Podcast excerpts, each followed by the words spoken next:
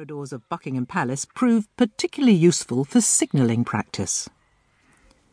While not a scholar, Elizabeth was aware of the political situation around the world, helped by her new classes in constitutional and European history.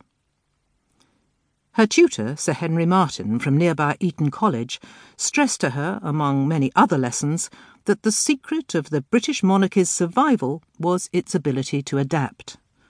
A lesson that clearly went deep and that she has had to draw on many times in the 75 years since. As Lilibet entered her teenage years, the childish clothes were slowly set aside. Hats replaced bonnets, silk stockings replaced white socks, and hems were lowered. She started to attend the palace garden parties and to take a role in small public events, handing out gymkhana rosettes or swimming shields. In May 1939, the King and Queen embarked on a six week tour of Canada and America. The political goal was clear and urgent to shore up support for Britain in anticipation of war with Germany. Speed was essential.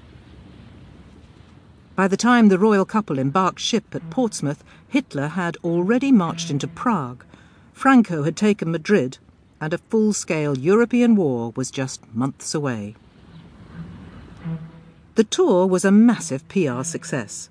The King struck up a genuine friendship with Roosevelt, and the personal popularity of the royal couple went a long way in persuading the States to abandon its isolationist stance and come to the Allies' aid in the darkest days of the war. Back at home, Lilibet and Margaret kept in touch with their parents with letters, photos, and the first Royal International phone call.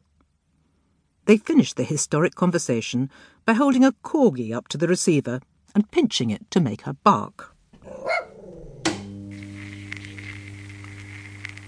This morning, the British ambassador in Berlin handed the German government a final note stating that unless we heard from them by 11 o'clock, that they were prepared at once to withdraw their troops from Poland, a state of war would exist between us.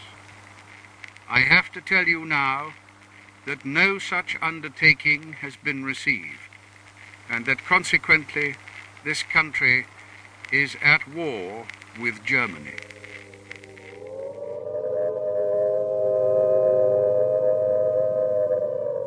When war was declared on September the 3rd, the children were at Birkhall, a royal residence seven miles from Balmoral. It was the first of a number of secret locations where it was felt they could be kept safer than in London.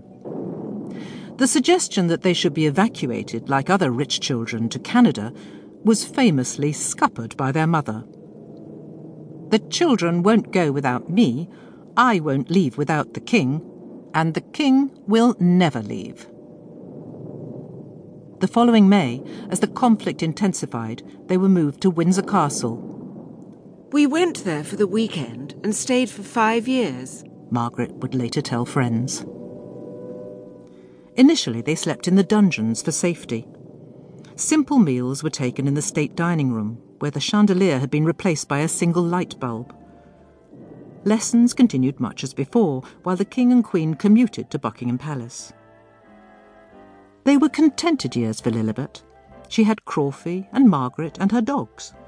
She continued her riding lessons and even joined the Sea Rangers. Each year, she and Margaret would stage an elaborate pantomime, which involved a huge amount of excited preparation. As the war progressed, the royal children became a useful propaganda asset for the government. They were pictured nobly enduring the same privations as everyone else. They received the same measly food rations. Even their birthday cakes, the palace let it be known, were scaled down to plain sponges. And the Queen ensured her hand me downs were refashioned, first for Lilibet, then Margaret. The other carefully projected image was of the girls in a tableau of idealised family life.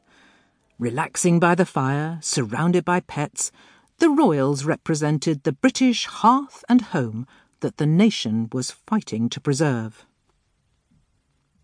On the 13th of October 1940, Elizabeth made her first radio broadcast during the BBC's